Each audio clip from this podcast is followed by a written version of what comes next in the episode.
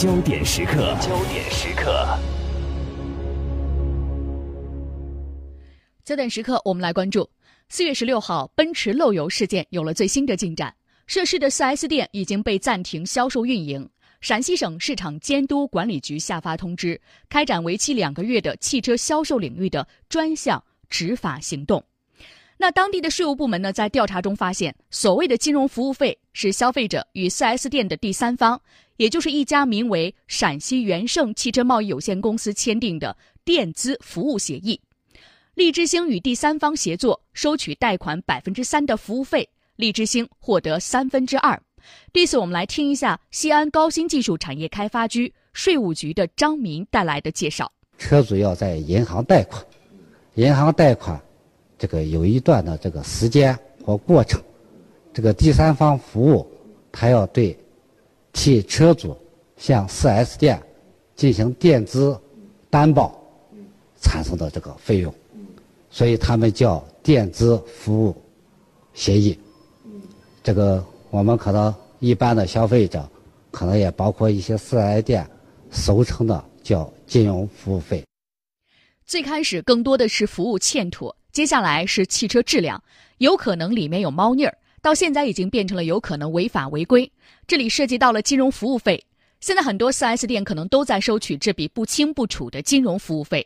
那么这笔金融服务费是否涉嫌违法违规呢？怎么来进行界定呢？中国汽车工业协会顾问杜芳慈表示，是否涉嫌违法违规要看收取单位是否拥有金融服务的资格，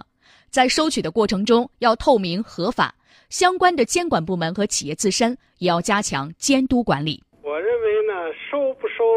这个金融服务费，主要看收取单位是不是有金融服务的资格，这是第一。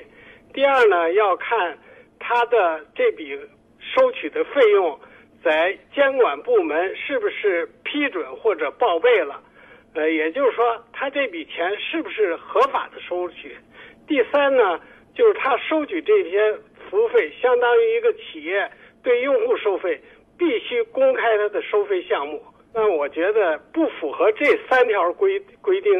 原则的话，那或者是违法的，或者是违规的，那应该说是有问题的。那么这件事呢，我觉得从行业的角度，特别是从经销商行业的角度，第一个要自己自查，第二个呢，监管部门要普遍的开展这方面的检查，看这种现象在行业里到底是什么状况，我觉得需要进一步的调查。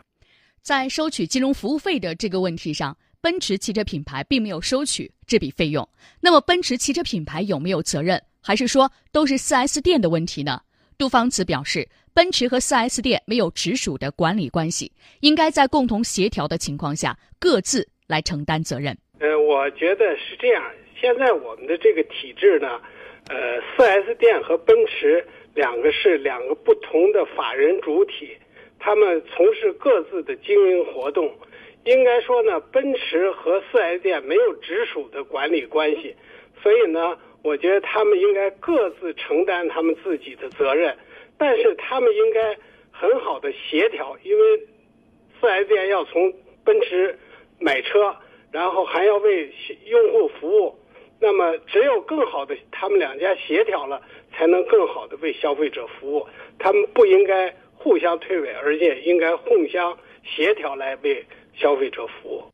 关于收取金融服务费这方面的处罚问题，后续处理会如何发展呢？中国汽车工业协会顾问杜芳慈表示，政府有关部门根据有关法律法规来处理，奔驰和 4S 店则需要根据合同来进行处理。后续的处理是2方面，一方面呢，是政府的有关部门根据有关的法律法规对它进行行政的处理，或者是经济上的处分，对吧？对于这个 4S 店和奔驰之间，他们是个合同关系，他们按照合同来解决他们的问题，或者是进一步的